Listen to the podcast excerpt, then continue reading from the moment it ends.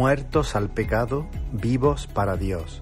Mensaje de la palabra de Dios por el pastor Israel Sanz en la Iglesia Evangélica Bautista de Córdoba, España, 21 de agosto de 2022.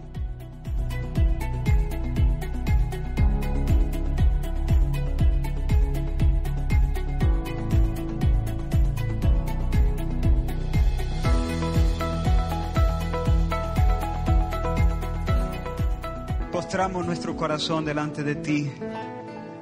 Ayúdanos, Señor, a ser conscientes de tu santidad. Te adoramos, te admiramos. Tú eres nuestro asombro. Tú eres hermoso, Señor.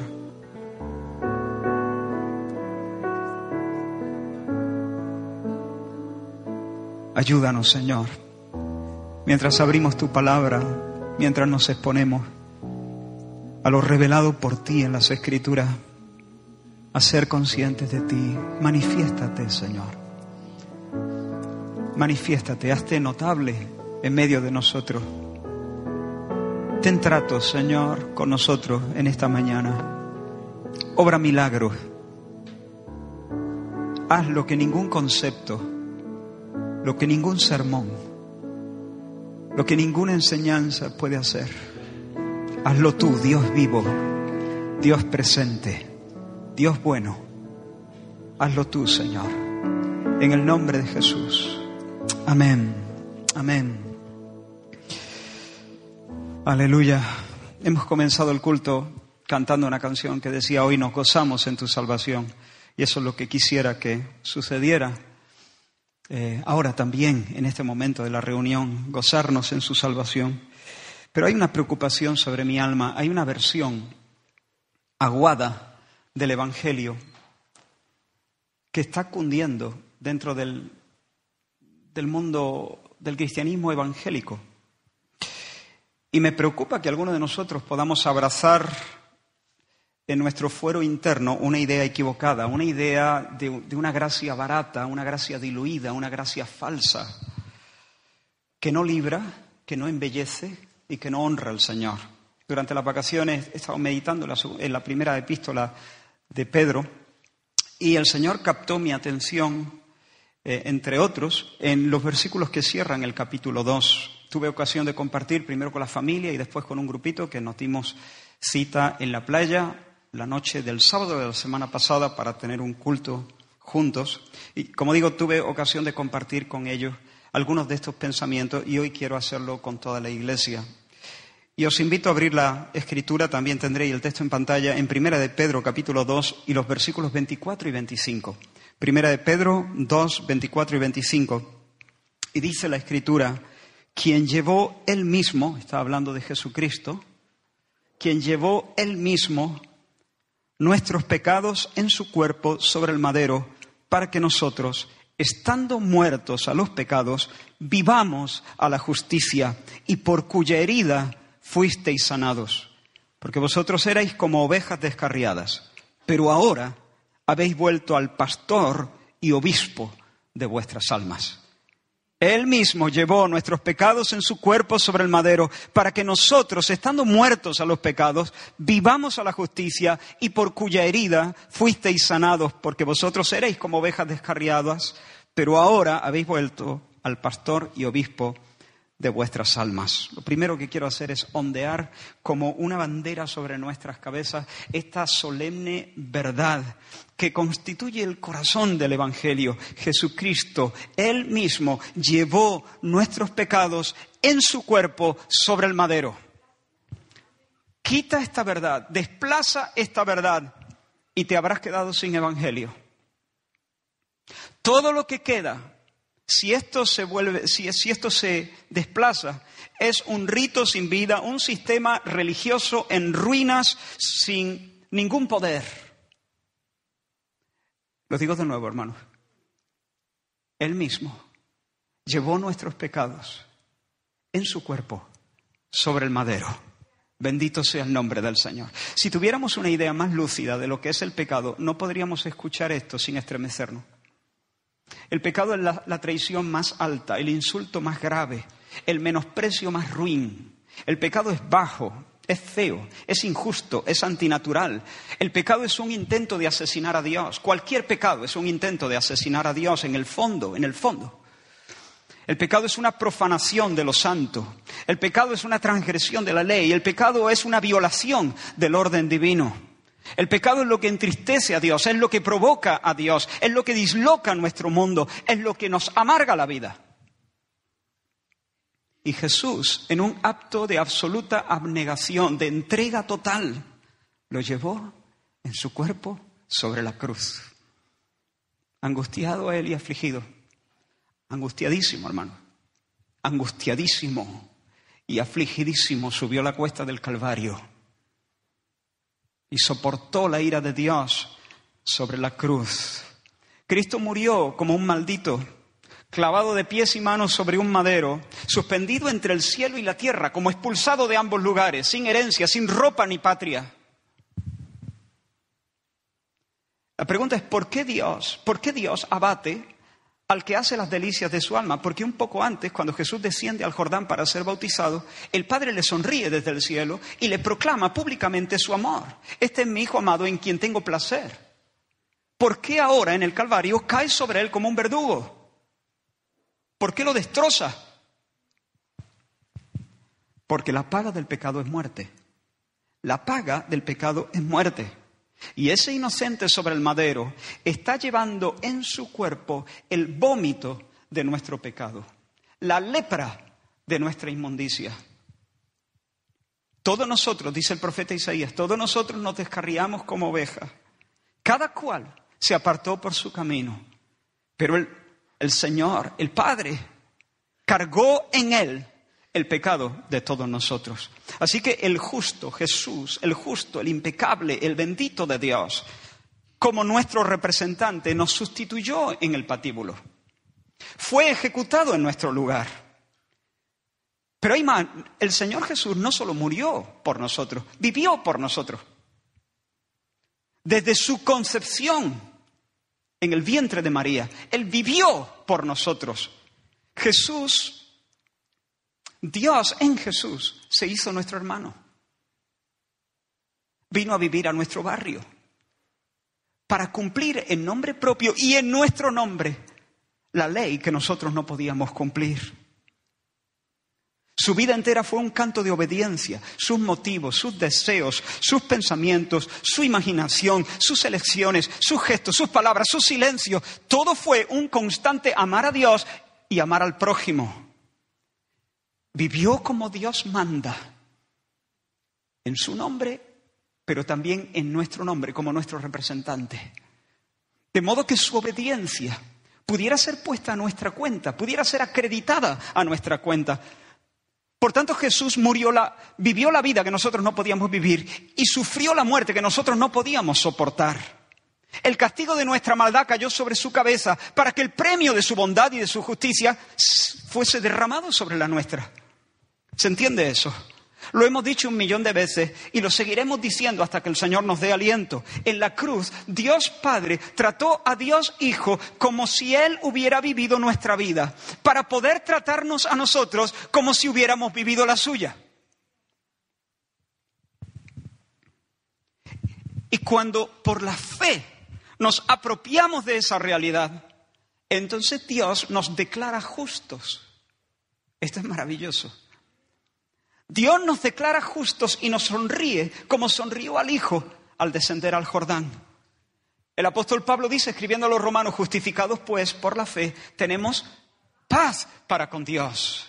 La justificación es un acto legal de parte de Dios, un veredicto, una declaración divina en la que Dios declara, valga la redundancia, que nuestros pecados, todos nuestros pecados, pasados, presentes y futuros, son perdonados. Y que ahora pone en nuestra cuenta el mérito, la justicia, el récord de Jesucristo. Dios entonces nos ve como si nunca hubiéramos pecado. Y no solamente como si nunca hubiéramos pecado, sino como si siempre, todo el tiempo y de la manera más perfecta, hubiésemos vivido como Dios manda. Hubiésemos cumplido perfectamente su ley. Por tanto, cuando el Señor nos justifica, ya no hay culpa, ya no hay castigo. Ya no hay culpa y por lo tanto ya no hay castigo. Pablo lo dice en Romanos 8. Ahora pues, ninguna condenación hay para los que están en Cristo Jesús. Para los que están en Cristo Jesús, ninguna condenación hay. Ninguna. No hay culpa, no hay castigo. Yo no sé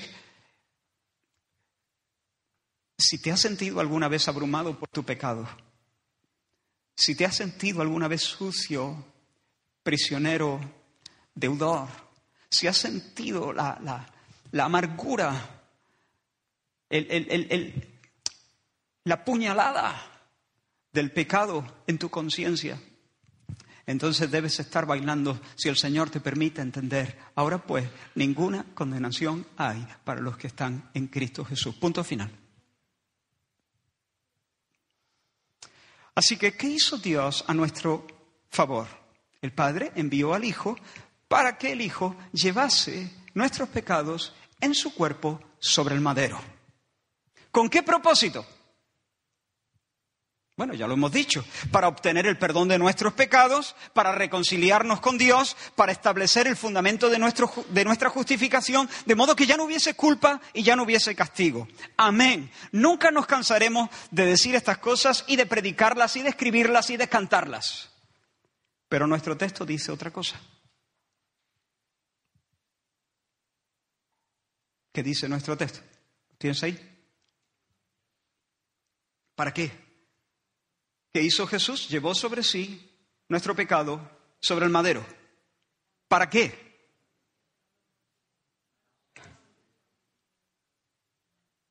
Para que nosotros, estando muertos al pecado, vivamos a la justicia. Y por cuya herida fuisteis sanados. Ahora, quiero, quiero decir algo en cuanto a esa última línea del versículo, por cuya herida fuisteis sanados. No dice por cuya herida fuisteis reconciliados. Desde luego, hermanos, por la herida del Señor, por la muerte del Señor, fuimos reconciliados, como acabo de decir. Por supuesto que sí, porque el pecado, el pecado es enemistad contra Dios. El pecado nos pone a malas con Dios. Necesitamos ser reconciliados por Él. El pecado nos coloca bajo el desagrado divino y bajo la sentencia divina. Y como digo, por su llaga nosotros somos reconciliados, hechos cercanos a Dios. Pero el pecado no solamente nos pone a malas con Dios. El pecado no solo es enemistad con Dios, el pecado nos desfigura, nos ensucia, nos pervierte, nos ciega, nos seca, nos envenena, nos atrofia. El pecado nos hace completamente incapaces, inútiles para la vida buena. El pecado nos enferma, el pecado nos mata. Por eso en este versículo se nos dice que el Cristo fue abierto, fue roto, fue quebrantado sobre el altar de la cruz para comprar no solo nuestra reconciliación, sino qué? Nuestra sanidad. Nuestra sanidad. Por su herida fuimos curados, fuimos curados. El Señor murió para volver a darnos un rostro humano. El Señor murió para darnos ojos que vean un nuevo corazón que palpite al ritmo de nuestro Salvador. El Señor murió para darnos pies como de sierva, para que podamos escalar a las alturas del monte de la justicia. Escucha, iglesia del Señor, escúchame, hermano, escúchame, quien quiera que sea, amigo. El Señor Jesús fue cosido con hierros a las maderas de una cruz romana para romper nuestras prisiones para que nosotros libres de vicios podamos vivir a la justicia, es decir, para que podamos vivir una vida justa, es decir, para que podamos vivir una vida que se ajusta, que se ajusta a su voluntad, que se conforma a su propósito. Jesús fue molido por ti para hacer de ti un santo, un hombre justo. ¿Qué es un hombre justo? Un hombre que le da a cada uno lo suyo al César lo que es de César y a Dios lo que es de Dios. Un hombre que al prójimo le da amor sincero y a Dios adoración y lealtad exclusiva. Un hombre justo. Así que Jesús llevó sobre su cuerpo nuestros pecados sobre el madero. ¿Para qué? Sí, para reconciliarnos con Dios. Bendito sea su nombre. Para perdonar nuestros pecados, para comprar nuestra justificación, para remover la culpa y el castigo. ¿Y qué más? Para librarnos del poder del pecado, para quitarle a ese tirano el cetro con el que nos subyugaba, para que el pecado nunca jamás tenga imperio sobre nuestras vidas. Jesús murió por mí para que yo pueda vencer la desgracia de la ingratitud y experimentar en mi vida la alegría de la gratitud.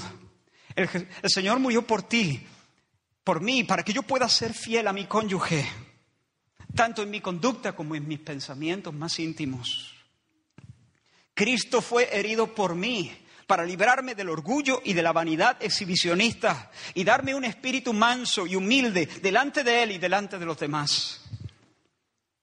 Cristo murió por ti para que tú puedas decir la verdad en lugar de entregarte a la trampita, el fraude, la simulación. Murió por ti para hacerte generoso, para que puedas compartir con liberalidad de tu dinero y de tus recursos y no vivas de manera egoísta, avariciosa e indiferente hacia otros.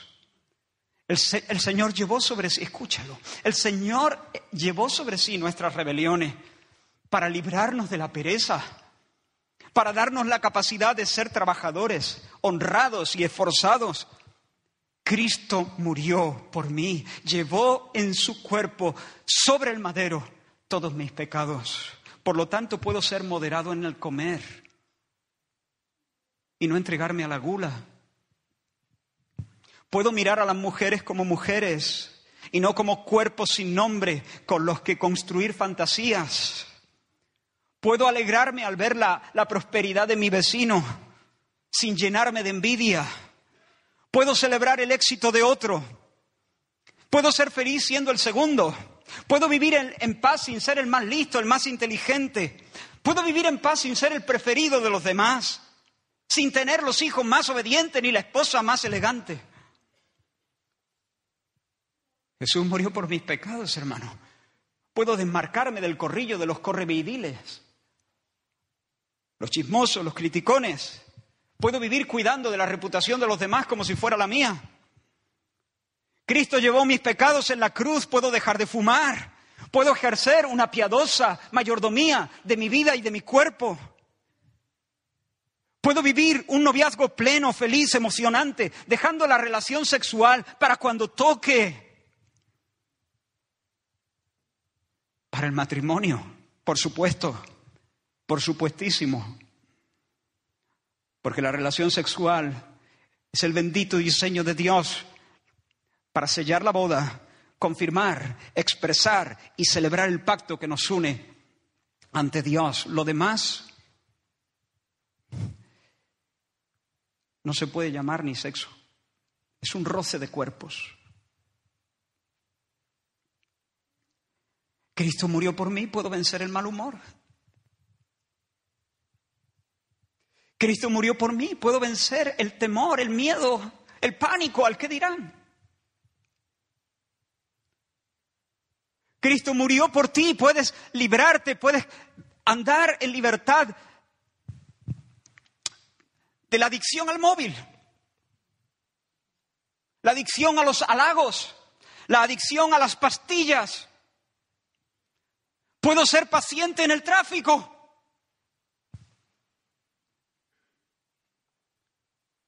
Puedo seguir sonriendo aunque mi equipo pierda.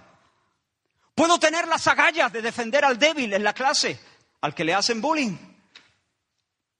Puedo perdonar traiciones.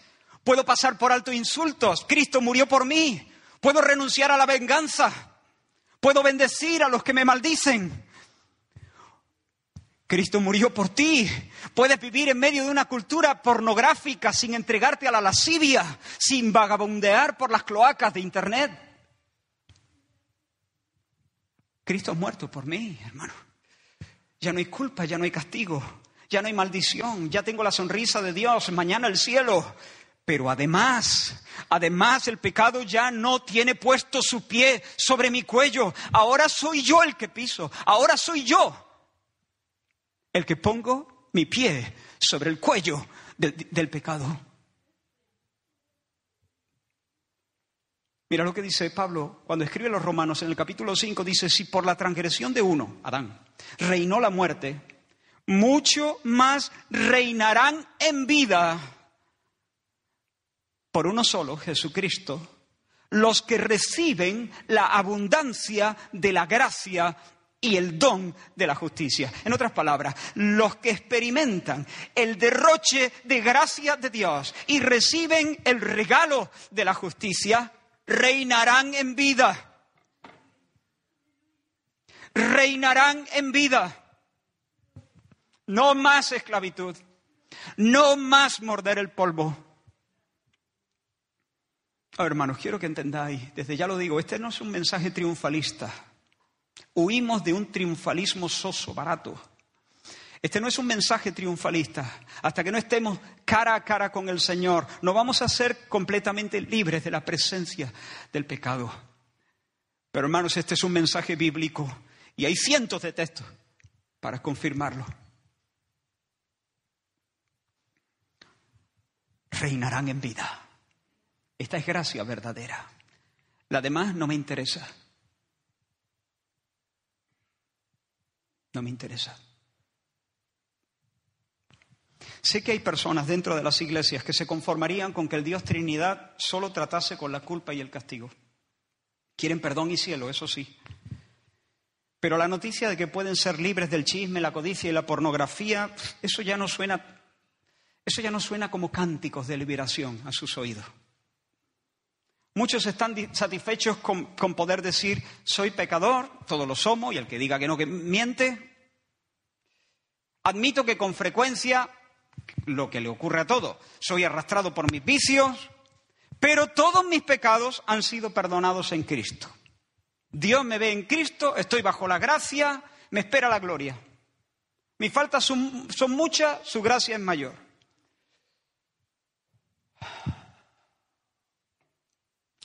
Suena evangélico, suena bien. Digo un amén, un amén redondo a eso. Mis faltas son muchas, su gracia es mayor.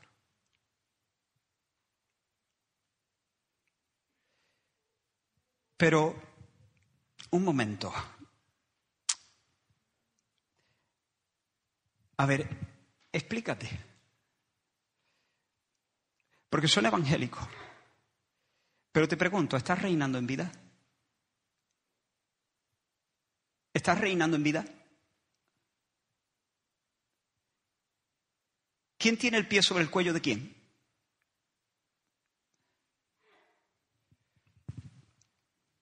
¿Estás dándole muerte a los deseos de la carne, a los deseos de los ojos, a la vanagloria de la vida? ¿Estás aprendiendo a mortificar el pecado en el poder del Espíritu Santo? Porque hermanos, estar bajo la gracia, según el Espíritu Santo, estar bajo la gracia no es solo saberse perdonado. Estar bajo la gracia es saberse perdonado y reinar en vida. Por eso Pablo a los romanos les dice en el capítulo 6, versículo 14, el pecado no se enseñoreará más de vosotros. Pues no estáis bajo la ley, sino bajo bajo la gracia. Estar bajo la gracia es saberse perdonado y estar bajo la gracia es no estar siendo dominado y sometido por el pecado.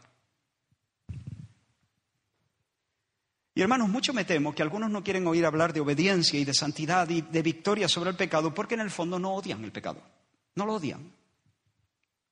Lo aman, en secreto lo aman. Aman la liviandad, aman el coqueteo con el mundo, aman la verbenita del pueblo, aman el programita picante, aman los ambientes sensuales, lo aman, les gusta.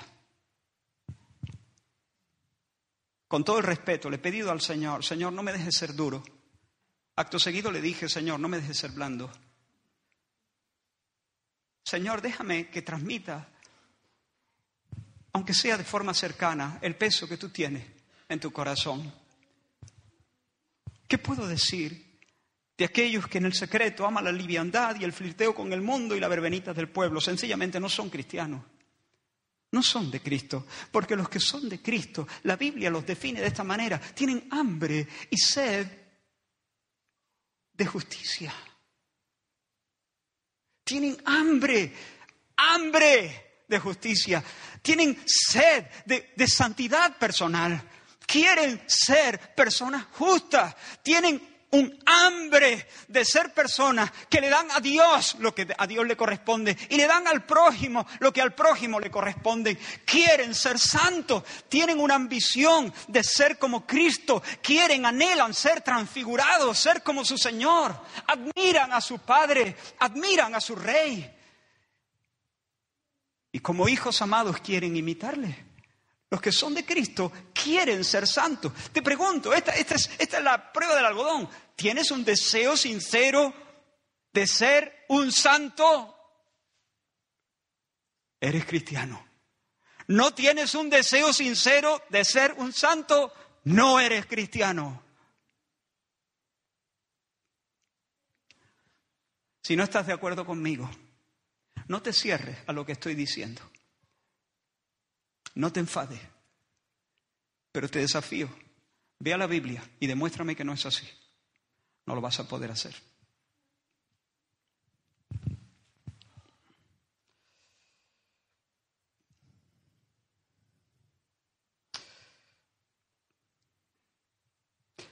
Los cristianos tienen hambre y sed de justicia. Y claro, cuando el pecado se agita en ellos con furia y los engaña y los tira al suelo porque los cristianos caen, pecan. El apóstol Juan dice, y el que dice que no, es mentiroso, se está engañando a sí mismo. Pero cuando ocurre eso, cuando tropiezan y caen, lloran, lloran, lloran amargamente. Y luego se levantan para qué? Para reinar. Se levantan para reinar. Pecan, sí, pecamos, sí, pero no vivimos en pecado. El cristiano no vive en pecado. El cristiano no practica el pecado, dice el apóstol Juan. Tropieza, pero no se queda en el suelo. Y mira, hermano, no es el infierno. No es el infierno lo que lo hace levantarse de un brinco. No es el temor al castigo lo que lo hace salir del fango. Es el deseo de no perder a Dios, de no perder a Dios, de no quedarse sin su Santo Espíritu. No quites de mí tu Santo Espíritu. Gimen por la pureza, porque la santidad, la pureza, es lo único que les hace compenetrarse con Dios.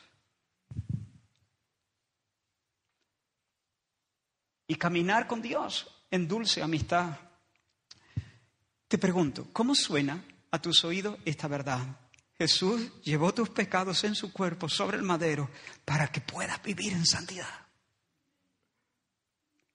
Para que puedas tener comunión con Él en su monte santo. ¿Qué dices? ¿Se pone tu corazón de puntilla? Porque esta es la gracia verdadera. Y para un cristiano, el más débil, el más torpe, el más obtuso de los cristianos, esto es música con cánticos de liberación tú me rodeas. Estos son cánticos de libertad, son cánticos de fiesta, son cánticos de victoria.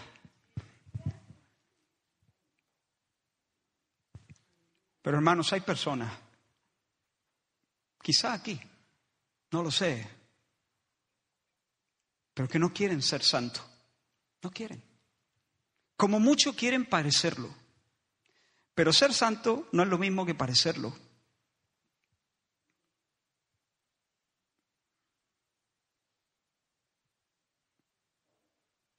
Si tú puedes vivir instalado en la mentira, o en la inmoralidad, o en el rencor, o en el irrespeto a tu esposa, con todo, con todo cariño, deja de celebrar el perdón de tus pecados y comienza de nuevo porque no te has enterado de nada.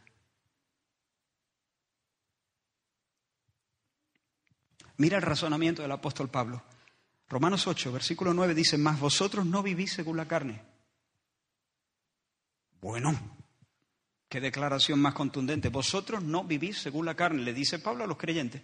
Vosotros no vivís según la carne, no. No vivís según la carne, sino según el Espíritu. Bueno, Pablo, eso habría... No, no, no, no, no, no habría nada. Los cristianos no viven según la carne, sino según el Espíritu. Bueno, Pablo, pero vamos a ver, hay que mirar... Nada, el cristiano no vive según la carne.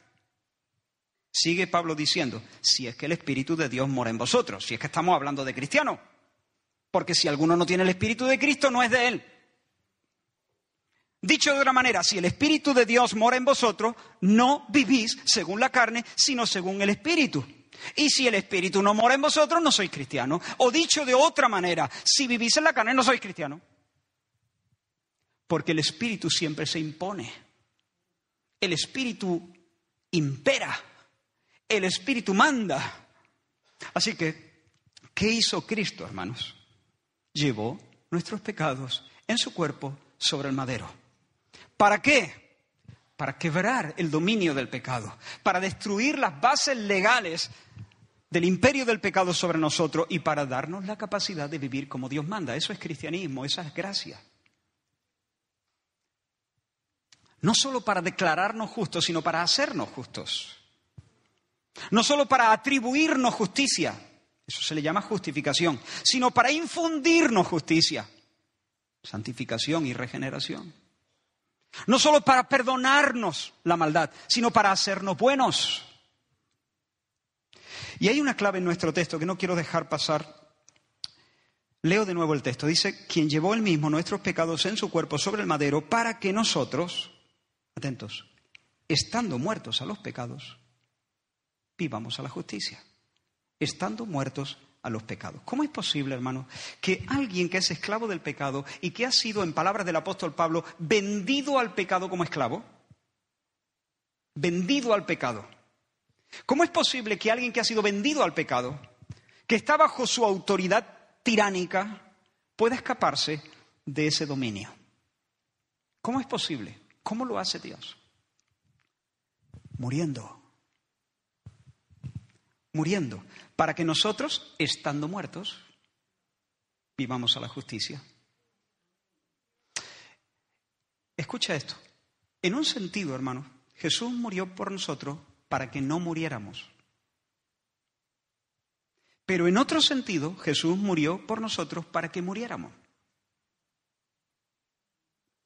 Jesús murió por nosotros para que no muriéramos una muerte eterna separados de Dios en el infierno. Pero Jesús murió por nosotros para que en Él, vinculados a Él, cosidos a Él, nuestro viejo hombre muriera. Dios mismo ha establecido un patrón, una unión entre Cristo y su pueblo,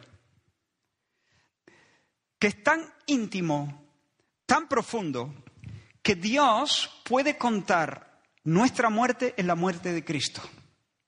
Cuando Cristo murió en la cruz, Dios contó su muerte como la muerte de este viejo esclavo. El viejo yo pecador murió con Cristo en la cruz. Y cuando Cristo fue puesto en el sepulcro, tu viejo hombre, que estaba vendido al pecado, que era un esclavo impotente de un amo tiránico llamado pecado, ese hombre carnal también fue sepultado. ¿Se entiende esto? Y ahora viene el tirano, con gritos, con amenaza, a darle órdenes a quién, a su siervo, a su esclavo. Pero, pero al amo se le ha muerto el esclavo, se le ha muerto. Un tirano puede reclamar a, alguien mientras está vivo, puede obligarlo, puede dejarlo, puede humillarlo mientras está vivo. Pero si se le muere, si se le muere ya no puede pedir sus su, servicios, ya no puede reclamarle nada. Y eso, hermanos, es exactamente lo que nosotros estamos expresando en el bautismo. Cuando metemos a alguien debajo del agua, bajo esa tumba líquida, lo que estamos simbolizando es lo que verdaderamente ha ocurrido en el mundo espiritual, que hemos sido sumergidos, bautizados en la muerte de Cristo. Ese esclavo desgraciado es historia. Es historia. Lo digo de nuevo, al tirano se le ha muerto el esclavo. Con Cristo estoy juntamente Y podría añadir, y sepultado. Con Cristo estoy muerto y enterrado. Inerte, frío, muerto. Mi antiguo amo me puede gritar, me puede lanzar amenazas, me puede lanzar maldiciones, pero soy un cadáver, soy un cadáver para el mundo y soy un cadáver para el pecado. ¿Se entiende? He orado también para que el Señor nos dé fe, para que el Señor nos dé ojos, para que unja nuestros ojos con colirio para ver esto y que por la fe podamos asirnos de esta verdad y haciéndonos, agarrándonos por la fe a esta verdad, el poder de Dios se manifieste, sea desatado en nuestras vidas y seamos investidos de una nueva capacidad por el Espíritu Santo para pisar el cuello al pecado, para pisar el cuello a tu pecado y yo al mío. Pero hay más, hermanos. Cuando nosotros bautizamos a alguien no lo dejamos dentro del agua. Solemos sacarlo. De hecho, siempre lo hemos sacado, ¿no? Enseguida lo alzamos, lo alzamos y es un gesto maravilloso, es un gesto, es, uno de los grandes gestos, es uno de los, de los momentazos, este momento de resurgir cuando alguien sale de la tumba líquida del agua. Eso tenemos que grabarlo en nuestra retina, eso quiere decir Sí, con Cristo estoy juntamente crucificado, con Cristo estoy juntamente sepultado, pero con Cristo estoy juntamente resucitado, resurjo, salgo de la tumba. Cuando se removió la, la, piedra, Jesucristo enrolló el sudario y salió de la tumba. Dios me vio a mí, ligado, vinculado, unido a Cristo, y me regaló el soplo de una vida nueva.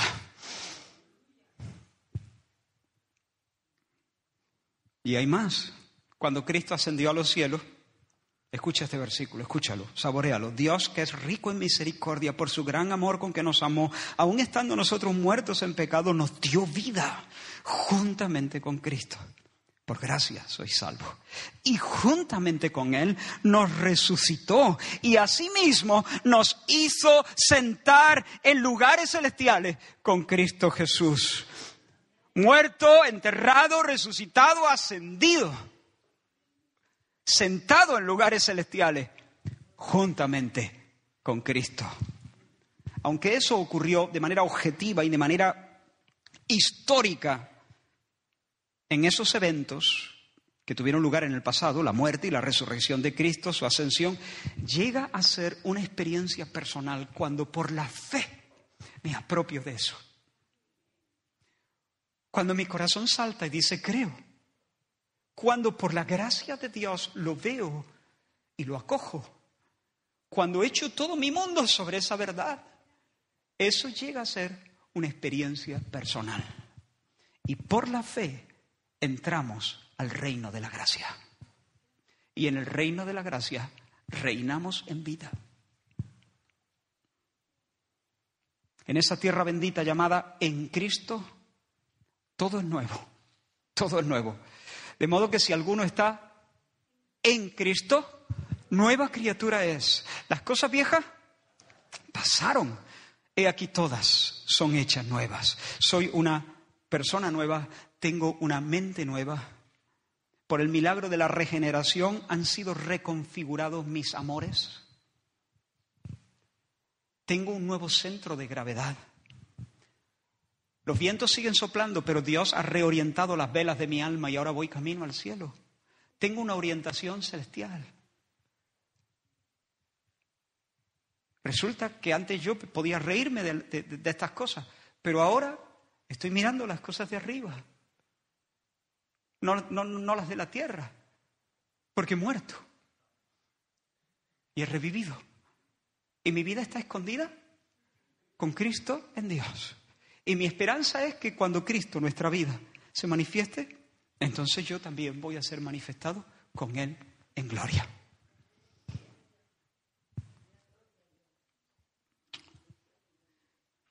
Y hay más. Se me pone bajo un nuevo Señor, bajo un nuevo amo. El versículo 25 dice, porque vosotros erais como ovejas descarriadas una cabra, más bien. Cabra. Pero ahora habéis vuelto al pastor y obispo, episcopos, episcopos, obispo es guardián, guardián, el sobreveedor, el que vela, el que hace la ronda, el que protege, el que cuida. Habéis vuelto al pastor y guardián de vuestra alma. Y hermanos, ese pastor y guardián de nuestras almas no está en algún lugar por allí. Ha hecho morada en nosotros. Pablo dijo, con Cristo estoy juntamente crucificado, pero no terminó ahí la frase. Y ya no vivo yo. ¿Más? ¿Vive? El pastor y guardián de mi alma vive en mí. Vive Cristo en mí. Cristo vive en mí. No solamente se me reconfigura, sino que se me hace un templo y Cristo está en mí, no como un crucificado sin pulso. Cristo está en mí como el Dios vivo en su templo. Como el emperador de mi alma. Como el pastor de mi alma, como el guardián de mi alma. Y por su espíritu, el rey reina para que también yo reine en vida. Y por amor a su nombre, el buen pastor me guiará por sendas de justicia. Él nos guía en sendas de justicia bajo el liderazgo firme, eficaz, tierno, amoroso del Espíritu Santo. Y los restos que, del pecado que aún se agitan en nosotros pues están ahí. La carne protesta, patalea, pero también el espíritu eh, pelea contra la carne y la domina. Ahora Jesús es el Señor y nos suministra el, el poder de su resurrección. Nos suministra el poder indestructible de una vida que ha salido de la tumba y por la suministración del Espíritu de Dios, por el suministro del Espíritu de Dios, nosotros podemos andar en vida nueva. Entonces, no solamente hemos muerto, el pecado ya no nos puede reclamar nada porque al pecado se le ha muerto el esclavo. Pero no solamente he muerto, he revivido. Y no solamente he muerto y revivido, sino que ahora soy el templo del Señor y en mí está Cristo por el Espíritu que ejerce reinado en mí, que me guía, que me trae. La palabra guía es esa, que, que, nos, que sois guiados por el Espíritu Santo, que sois traídos por el Espíritu Santo con fuerza y con pericia. Bendito sea el nombre del Señor. Así que el pecado, mi antiguo amo viene y me exige, me exige como yo solía hacer desde la cuna, me enfurezca y grite y golpee cosas y traspase con la mirada al que me lleve la contraria. Pero el pecado ya no manda. Ya no es mi amo. Se le murió el amo cuando Cristo murió. O sea, se le murió el esclavo cuando Cristo murió. Yo soy un hombre salido de la tumba. Porque Cristo cuando, como he dicho, estoy repitiendo cosas, pero cuando Cristo salió del sepulcro me llevaba ligado a sus lomos. Vamos juntos. Arriba. Yo soy un Atanasio. Mi nombre es resurrección. ¿Entiendes? Soy un hombre resucitado. Y ahora tengo un amo nuevo. Tengo un nuevo emperador. Y ese nuevo emperador me manda que ninguna palabra corrompida salga de mi boca. Y ahí está el pecado diciendo, escupe, maldice, golpea, échale la bronca a ese. Te va a dejar ningunear por ese aplástalo, atropéllalo.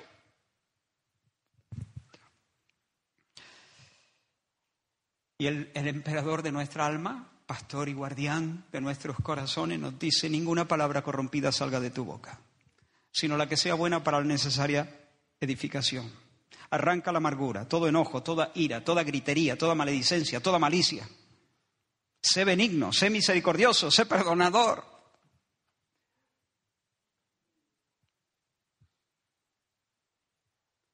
Y por la gracia de Dios somos guiados por sendas de justicia, por amor de su nombre. Y se cumple así la palabra de Romanos 8.2, la ley del Espíritu de vida en Cristo Jesús. La ley del Espíritu de vida en Cristo Jesús me ha librado de la ley del pecado y de la muerte. Ahora hay una nueva fuerza reguladora en mí.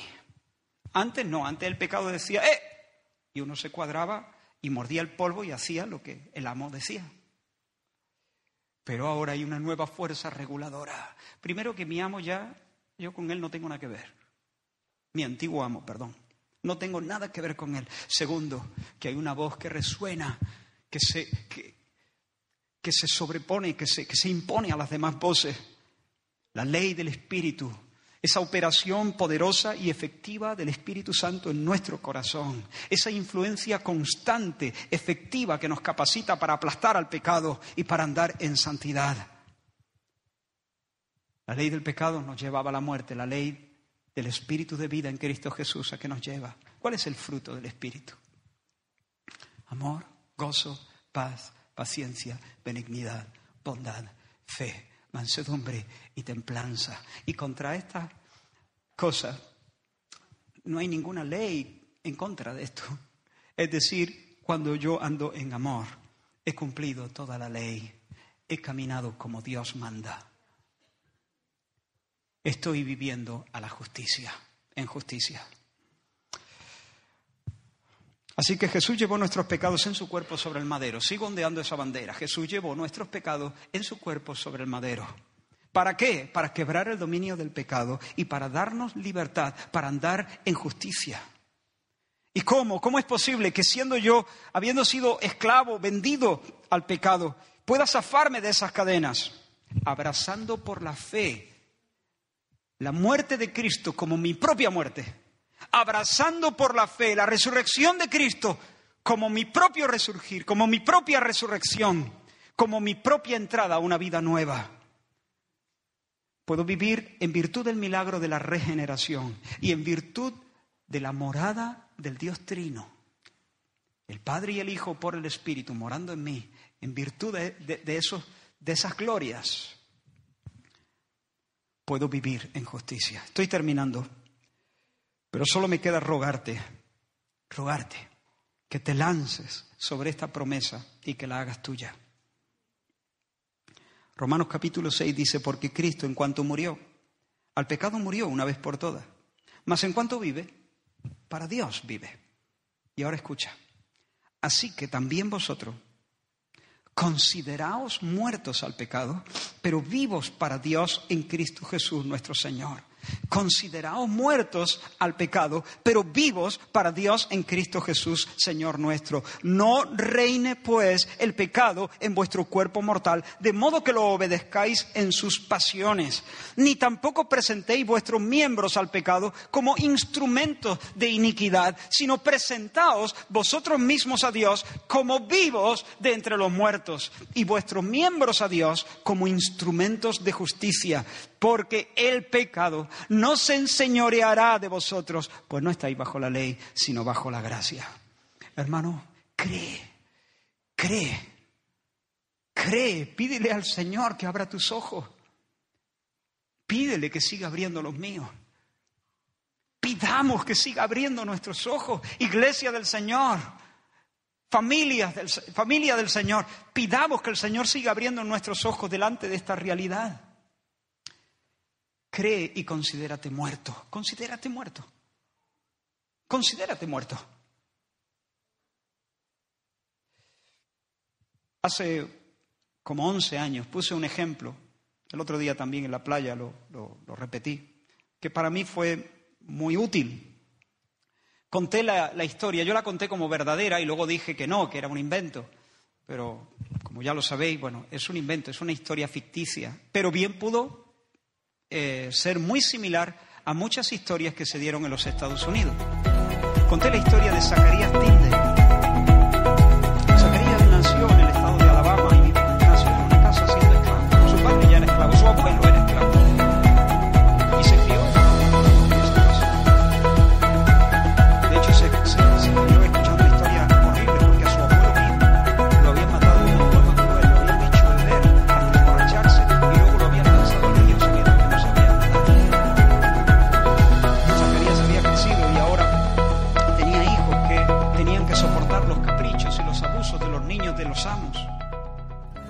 Pero resulta que en 1863 se declaró en toda la nación la, la proclamación de emancipación en todos los Estados Unidos, vigente desde el 1 de enero de 1863. Ese día, a las 12, a las 0 horas, Zacarías cogió sus maletas y se fue de casa para vivir como un hombre libre. Pero estando comprando en un establecimiento un par de días después, entró con cara de, pocos amigos su antiguo amo, lo miró desafiante, se dirigió hacia él y le dio una orden. Y en ese momento Zacarías comenzó a temblar, sintió mareos y se orinó en los pantalones. Y enseguida se puso a hacer lo que su amo eh, le pedía. ¿Qué le dirías a ese hombre? ¿Qué le dirías? Hey, Zacarías, escucha, se ha proclamado, se, ha hecho ya, e, es un hecho la proclamación de emancipación. Tú ya no eres un tú ya no eres esclavo. Ese, ese, ese fulanito no es tu amo ya. No tiene ningún derecho sobre ti. Dile que no. Plántate firme. Estoy temblando. No importa. Tiembla si quieres, pero no ceda. No te pliegues a sus caprichos. No te pliegues a sus... No, no, no, te, no te achantes con sus amenazas. Mantente firme. ¿Qué le dirías a ese hombre? Mira, vas a hacer una cosa. Todas las mañanas cuando te levantes, léete la, la declaración de emancipación. Haz la tuya asimílala. Considera que ese antiguo esclavo, que el antiguo Zacarías Tindel, eso ya es historia, ya pasó, está muerto. Eso ya no está vigente. Estamos en un nuevo, en un nuevo tiempo, en una nueva cosa. Esa página ha sido arrancada y echada al fuego. Y luego cada noche cuando te vayas a dormir, vuelve a leer, repítete a ti mismo, soy un hombre libre, hazte una camiseta, Zacarías, que diga soy un hombre libre, el esclavo antiguo murió, es más, Zacarías, durante un tiempo, ¿por qué no caminas con un hombre libre que te enseñe a caminar con los hombros erguidos, que te enseñe a mirar a los ojos a las personas, que te enseñe, que te lo recuerde de tanto en tanto, que si por lo que sea aparece tu antiguo amo por ahí con exigencias y con amenazas, que te ayude, que te diga al oído, no ceda, no ceda, Zacarías, eres un hombre libre, plántale cara, respóndele con firmeza, dale la espalda.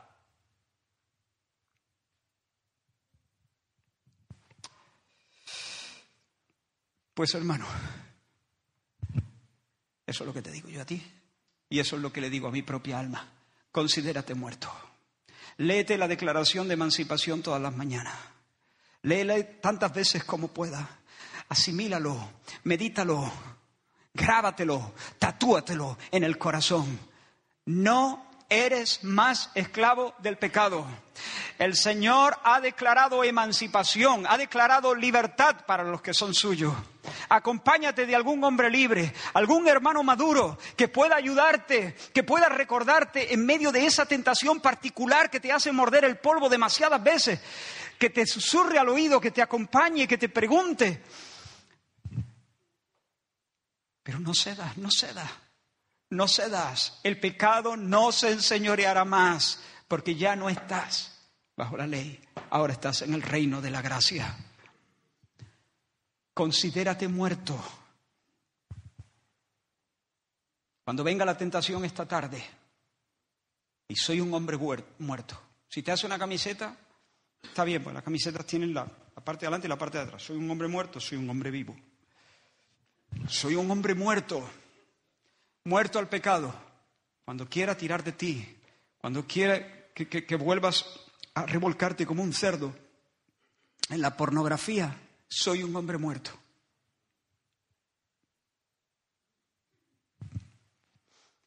Y enseguida te declaras insumiso.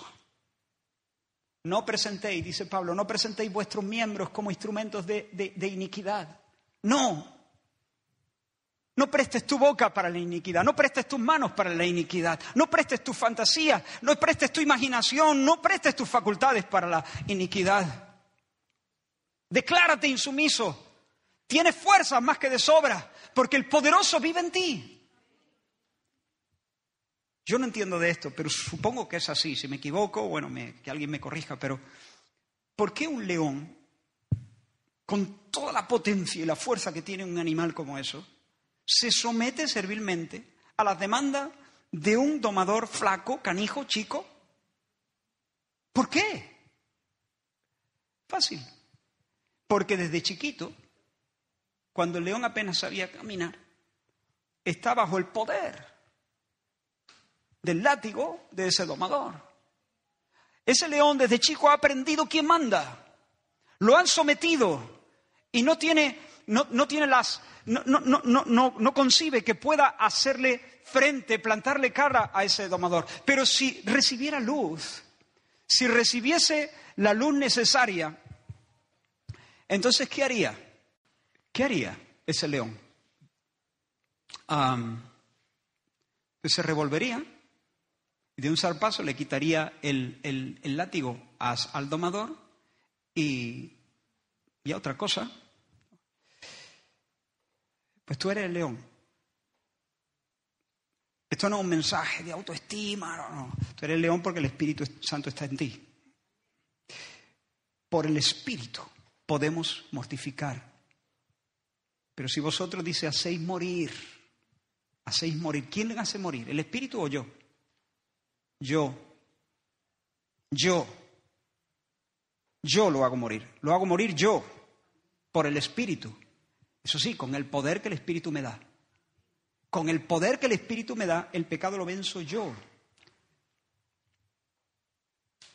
Pero si hacéis morir por el Espíritu, con la capacidad que el Espíritu da, sin, sin, la capacidad del Espíritu nada, sin mí nada podéis hacer.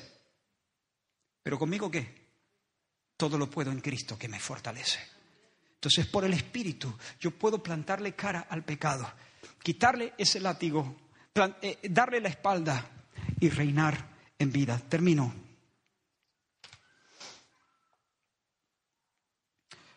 Como digo, como he dicho antes, de este lado no podemos vivir de manera impecable. La mancha del pecado siempre va a estar presente hasta que podamos ver al Señor cara a cara.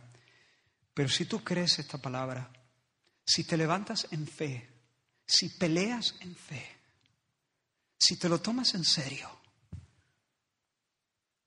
Mira, si no tienes hambre de santidad, entonces yo ruego al Señor que tenga misericordia de ti. No eres cristiano, pero el Señor te ama. Si no creas que estoy pensando, no eres cristiano, pues a la porra. No, no, no eres cristiano y el Señor te ama. Y quiere salvarte hoy. Quiere salvarte. Pero quiere que reconozca que no tener hambre de santidad, es decir, que amar el pecado, es una barbaridad. Es una afrenta contra Dios. Reconoce tu pecado y, confiésalo. Señor, no me gusta, no te quiero. Amo, amo mi pecado. Me gusta el coqueteo con el mundo. Me gusta la suciedad. Y yo me arrepiento hoy. Ya no quiero más esto. Ahora estoy viendo que hay gloria en ti, mucha más, hay mucho más brillo, más excelencia en ti que, en el mundo. Perdóname, recíbeme. Yo creo que Jesús murió por mis pecados y resucitó para, para mi salvación, para mi redención. Creo, Señor, sálvame, arrepiéntete. Pero si tú eres cristiano y ya tienes hambre de santidad, entonces te digo, si tú peleas esto, si tú sigues aferrándote a esta verdad, si es verdad que hasta que no veas a Cristo no vas a poder librarte completamente de la presencia del pecado y de la mancha, pero sí vas a experimentar el poder de Dios para reinar. Y a medida que creces en santidad y a medida que, que conquistas colinas en tu vida, el testimonio interno del Espíritu Santo se hará creciente. El Espíritu Santo te enseñará que eres un hijo ¿Y cómo te lo enseñará? Te dará una revelación, eres un hijo.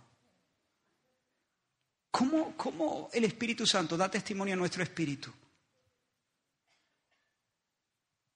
Imprimiendo en nuestra conciencia que vivimos en clave hijo. Porque los legalistas o los mundanos realmente los legalistas, si hacen, los religiosos, si hacen algo, si se privan de algún pecado, lo hacen por, temor a las consecuencias o, movidos por, un, por una extraña, mm, no sé, presión de deber o algo así. Pero el cristiano no. El cristiano lo hace por gusto, porque quiere, porque ansía la pureza, porque le gusta la pureza, porque la quiere para sí, porque quiere andar con Dios en su monte santo. Y entonces el, religioso resopla, resopla. Hace cosas, pero resopla. El cristiano no, el cristiano dice, Abba, Abba Padre, Abba, Abba Padre, como los niños que admiran a su papá, los niños chiquitos admiran a su papá y le imitan en su peinado y en sus gestos y hacen lo mismo que ellos y les gusta ir a la par y caminar como ellos. Y cuando, y cuando nosotros nos movemos de esa manera, el Espíritu imprime en nuestra conciencia esa convicción. Yo soy un hijo, soy un hijo. Me queda claro que soy un hijo. Definitivamente soy un hijo. Se me nota que soy un hijo. Yo lo veo que soy un hijo. Porque de mi corazón, en mi corazón, yo no resoplo, yo quiero esto. Sí, hay lucha. Sí, hay combate. No hay santidad sin combate. Pero hay anhelo hay ilusión. Me hace ilusión ser como papá. Me hace ilusión ser santo. Me hace ilusión. Me queda clarísimo que soy un hijo. Y cuando me queda clarísimo que soy un hijo, tengo gozo, la alegría de la salvación, el gozo de la salvación. Y cuando tengo gozo, tengo fuerza. Y cuando tengo fuerza, puedo dar un paso más en el seguimiento de Cristo. Iglesia del Señor, no te conformes con una gracia barata.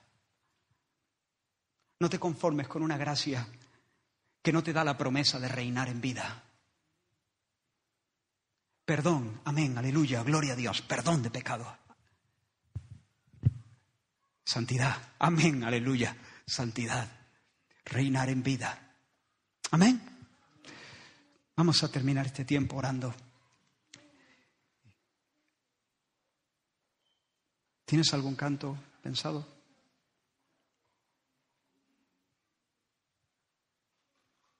Más alto. Hmm. Podríamos cantar ese que hemos cantado antes, eh, no sé si se llama Resurrección, Atanasi, eh, lo hemos cantado antes, ¿verdad? Habla acerca de la muerte y la sepultura del Señor Jesús y su resurrección. Y, quiero que vuelvas a recordar, vuelvas a traer eh, a tu mente lo que hemos estado diciendo acerca de nuestra unión con Cristo en su muerte, en su resurrección. Y quiero que cuando, cuando escuches la letra y cuando cantemos la letra, no solamente veas a Cristo, sino te veas en Cristo, vinculado a Cristo, muerto al pecado, resucitado para Dios, y tú mismo luego proclama, alabaré, alabaré al Señor, y no solamente mañana en el cielo, sino alabaré al Señor hoy, esta tarde. Ofréndate a Dios, ofréndate. Ofréndate como un hombre salido de la tumba. He aquí, Señor, un hombre salido de la tumba. He caído muchas veces, pero me levanto, me levanto para reinar. Te ofrezco mis ojos, Señor. Te ofrezco mi mente. Te ofrezco mi lengua, mi boca. Te ofrezco. Permíteme que lo diga, creo que puede ser bien. Te ofrezco mis genitales, mis pies. Te ofrezco la relación que tengo con mi familia, con mis amigos, mis tiempos, mis fuerzas, mis tiempos libres. Señor, soy un hombre salido de la tumba y me ofrendo a ti de todo corazón. Amén.